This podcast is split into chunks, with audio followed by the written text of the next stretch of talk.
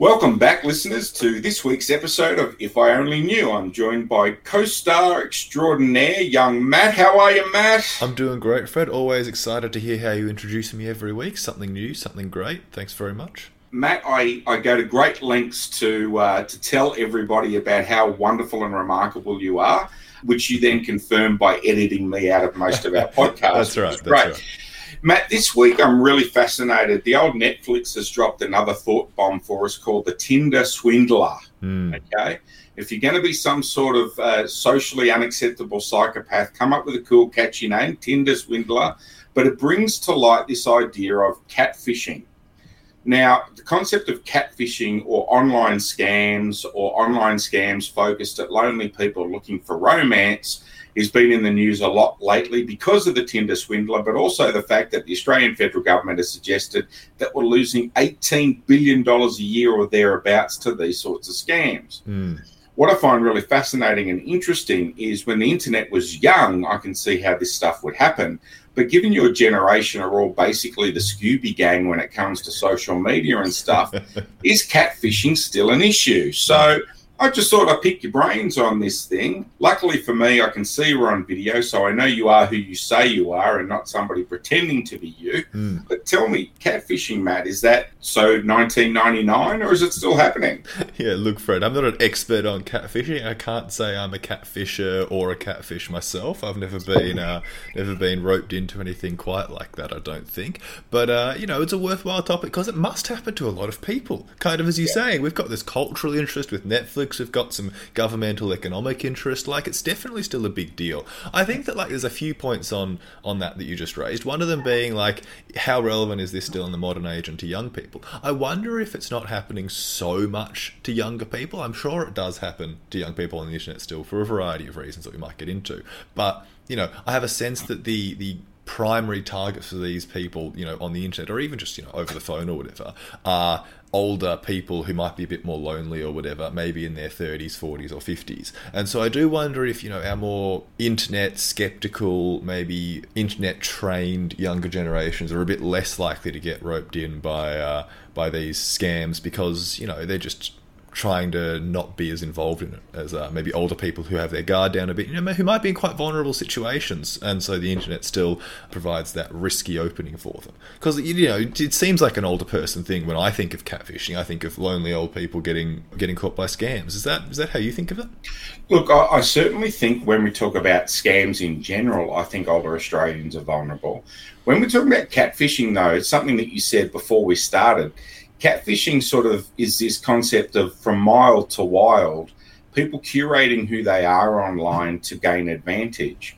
And something you said, which I thought was really, really insightful, is to a certain extent in online and real life, people do curate who they are.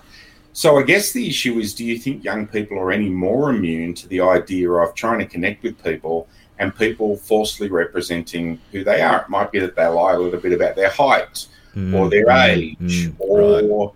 where they live or how they live. Do you think that catfishing is a little bit more about people taking advantage of others through the aspirations that others have? You know, we, we gravitate towards rich people because we want to be rich. We gravitate towards romance because we want to be loved.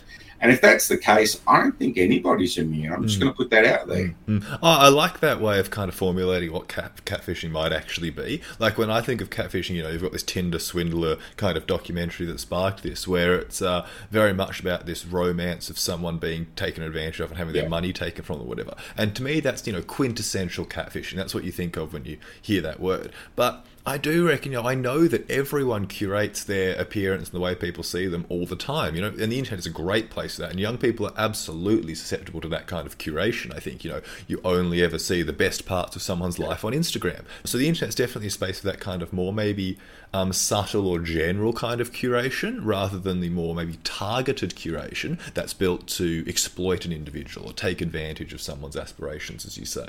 But I do wonder if, you know, we even do this in real life. I, I think it's a, something that I try to keep in the back of my mind whenever I'm spending time with people or whatever is like, how are we all trying to present the very best of ourselves to other people in person. Because you know we do. We, we've all got you know ups and downs. Nobody's perfect. But when you're spending time with people you're trying to be the best person you can be most of the time. And so i feel like there's this sense of if not if not in authenticity because i don't think it's fair to call that in authenticity but at least curation to say i'm going to show you some part of me because that's what we're doing right now. And uh, i think that doesn't have to be a bad thing but the example of catfishing and the way the internet opens people up to that exploitation is a more kind of targeted version of that that I think is interesting. And to me, at least, feels old, but perhaps not.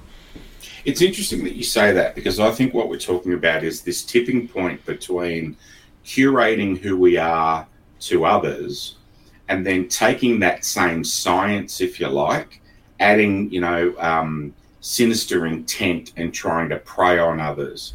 And I think that's where catfishing really comes in. And something that you talked about there was a string of women with the Tinder swindler who found themselves falling in love with somebody who curated the perception of a wealthy life. Mm, mm. And because of that, and because of the perception that money was no real obstacle to this person, people started to believe really implausible things like, hey, I'm waiting for a cash transfer of X and if you could just give me 20K to cover uh, two weeks of uh, an interest payment, then I can give you XYZ back. And the capacity to fall in love with that person allowed them to suspend disbelief.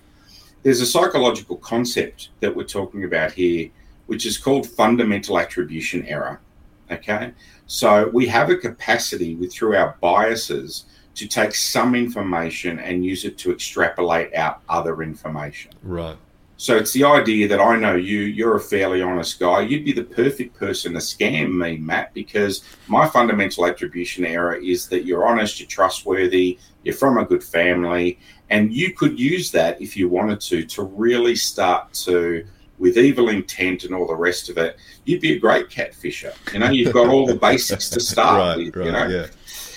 So I think it's really interesting that from a catfishing perspective, the one thing I think everybody says, and I don't know if this is your experience, is how do people let it get so bad? Mm, right, yeah. You know, but it's not bad if you're in the framework where you believe the person is who they say they are, and they're giving you enough signs to suggest that you know what, let's be upfront about this. I'm the good person. I'm the man of your dreams. I have a question for you though. Mm, mm do you think men are more susceptible to being manipulated online than women?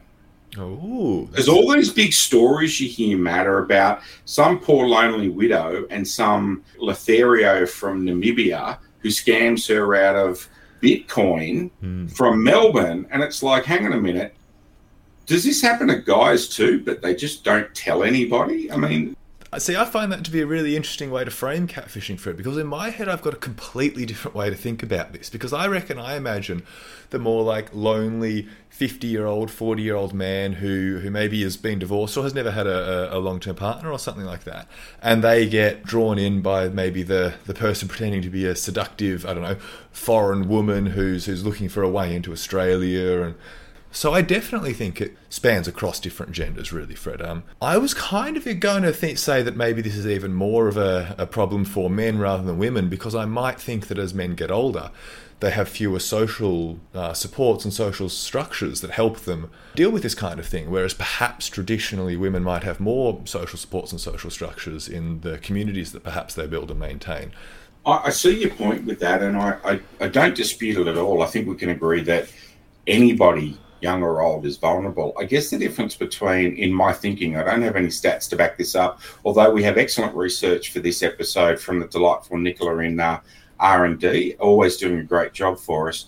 The issue that I have is that I believe men are generally more prone to action than they are to prone to online interaction. And I could be wrong about this, and I know the pandemic's certainly a, a factor Right. But if somebody said, "Hi, my name's Olga. I'm from uh, Belarus, and I'm looking for a way to get into Australia, and I'm six foot two, blonde hair, blue eyed, and what do you reckon?" I think most men had booked themselves a flight at some point. Right. Right. Okay. Okay. Or book a flight here, so they that might cut to the chase a little bit more. Whereas I think that the ones that I've heard about that I find really shocking are women that are engaged in what they believe to be a real relationship with someone they've never met and they continue to pay through the nose, often giving money that they don't have to an individual where I personally wouldn't ever let something get that far. With that said, I don't think you're wrong, Matt. I think one of the issues we have with men, which is statistically significant, is the concept of underreporting. So I have a question for you. If you got catfished, would you tell anybody? It depended how embarrassed I was about it, Fred. And if it was a serious one, I definitely wouldn't tell someone. You know, it was just if I've been like led on for a bit or whatever, it's turned out badly or it turned into a funny story or something. I'll totally share that. But only if I think that's interesting. Only if I can spin it in a way that feels like it's a good kind of social thing. You know, if I can share it with someone and make it a funny story that we all laugh about or whatever, and it has a positive social effect, I would share it. But if I felt like I came out looking really stupid, or if I felt like I was in a really bad light because of this situation or whatever, I probably wouldn't share it. No. Psychologically, one of the things we understand about um, catfishers, the perpetrators, is they're as wounded and broken as the people that they seek out. Right. Often it is um, the disorders that allow people to either suspend reality or to put fairly malevolent intent forward with a justification. Uh, and it's for that reason the research suggests that not the extreme catfishing, not the put a million dollars in my bank account because I love you and I need a visa to get there, but the more consistent kind of catfishing, which is this alternate personality online, a second account that links to your friends that's not you, um, photos picked up and taken from other accounts to represent someone that they're not, is often very much somebody already in that social circle. So if you can imagine 10 friends and there's one with some insecurity and they develop this alternative online personality to engage people they know in a different way. Um, there was a great show called Catfish, funnily enough, that was on MTV for, it may still be going.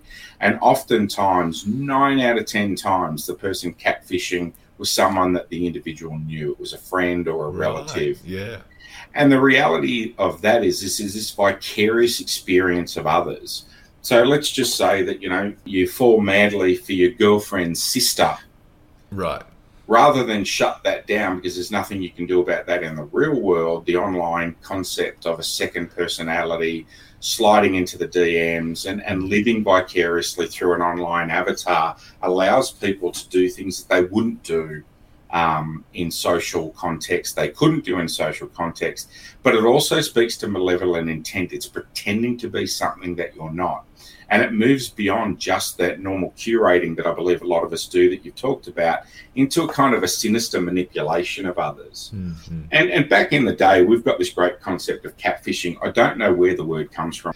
I think the issue that we're talking about is is the art of the con or real manipulation. And I don't think you can ever position yourself as being um, justified in in that sort of deception or lie. So for me, once we get into that, you know, malicious intent, we've got to treat these people as kind of weaponizing the internet for their own advantage. Mm-hmm. That is certainly a tool that other sorts of predators on the internet use as well. Mm. I liked what you were saying about the idea that like people who might be doing this kind of thing may have their own, you know, demons that lead themselves towards this to some degree. And I also like the way you thought about this in the context of people who are already on the internet and getting to know their friends in other contexts or whatever. Because what I know does happen on the internet is people who are insecure in their friendship groups or whatever will go out and make other avatars to, you know, like sleuth around and try and find yeah. out, you know, they're, they're convinced that their friends are talking behind their back. And so they're out there trying to find out if they're actually, you know, gossiping about them or whatever. And I do think the internet is kind of quite the insidious place for that kind of thing because you could never do that in real life. You know, you'd have to rope someone else in and get them them yeah. to pretend to be your little informant on the inside or whatever. It just doesn't really work that way in real life.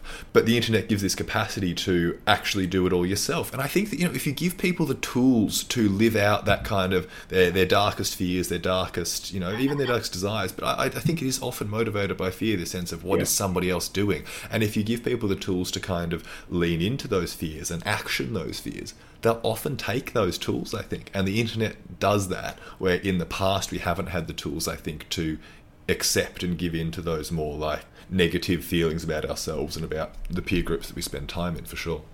That's absolutely fascinating. The takeout from that for me is this idea of the way some people weaponize the internet is a high return, low investment in mm. you know uh, self exploration. It's the fact that you can indulge your fears in a way that gives you some sense of relief, but at the same time protects you. I hadn't thought of it like that, but it makes perfect sense. Mm. I think what happens to some of those people is they then flip the script and go from being a paranoid victim to becoming a perpetrator because that's the next step in empowering themselves. Mm, mm, that's an interesting idea. Yeah, it is about power in some way. Sometimes, you know, maybe there's a lot of money behind it, economics or whatever, but I suspect for people who are doing it maybe a bit more maliciously, even perhaps just like, you know, trying to make themselves feel better, there must be a power to being someone catfishing someone else. That's really interesting.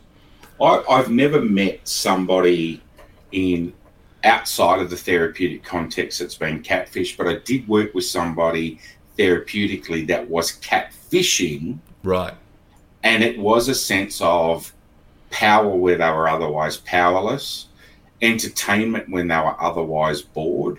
And as I said, this concept of creating a veneer of something that just didn't exist in the real world. Mm-hmm. The internet allows you, we've seen lots of influencers clip for taking photos on holidays that are behind sets or backdrops or filters and those sorts of things. It's that idealized version of self. If if somebody came to you and said, "I think I was being catfished," what would you say to them? What advice would you give them?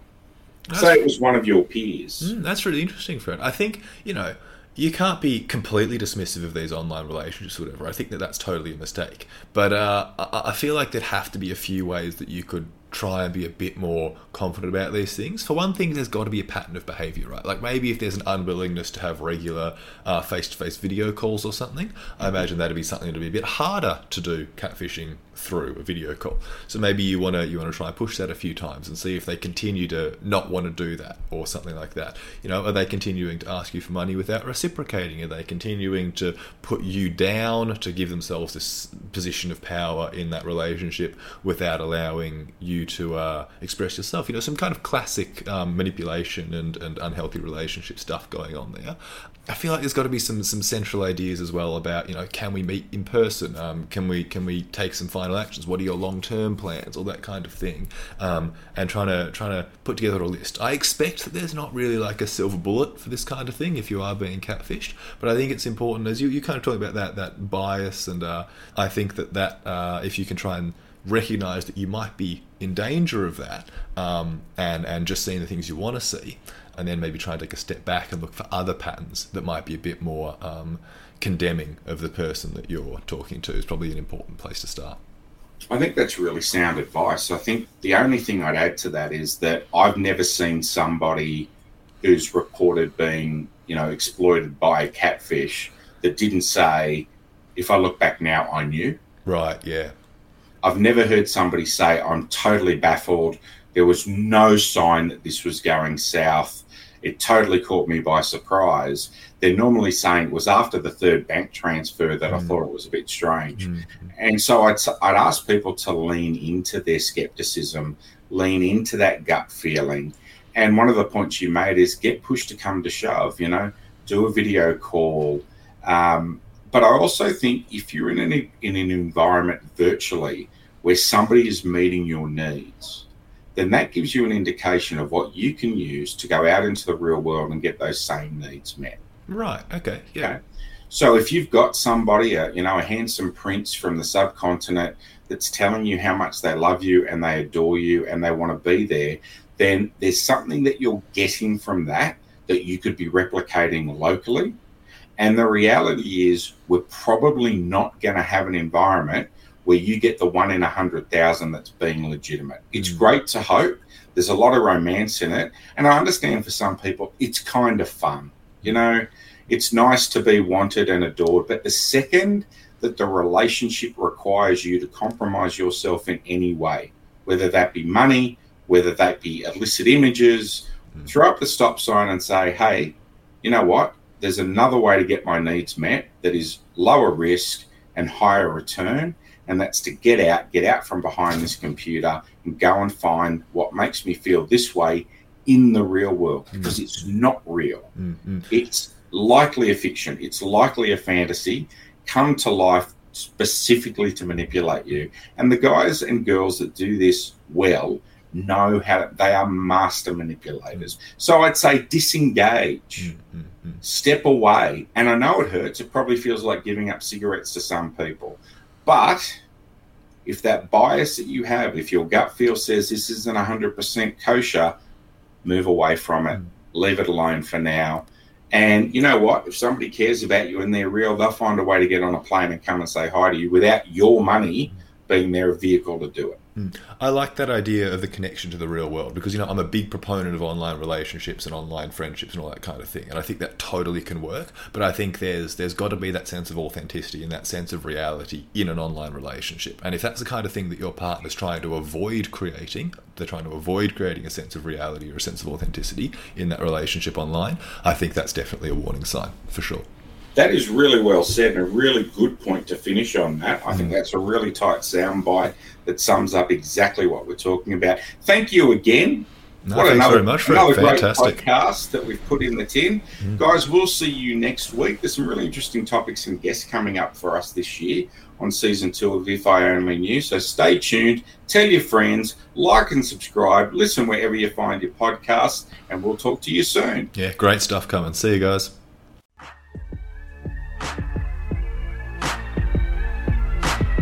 Thank you for listening. This podcast is a Better Pod Group production, with special thanks to our researcher, Nicola Binks, executive producer, Matt Blanche, the providers of our theme song, with credits that are in our bio, and of course, you, the listener. It's important to remember that this podcast is for entertainment purposes only.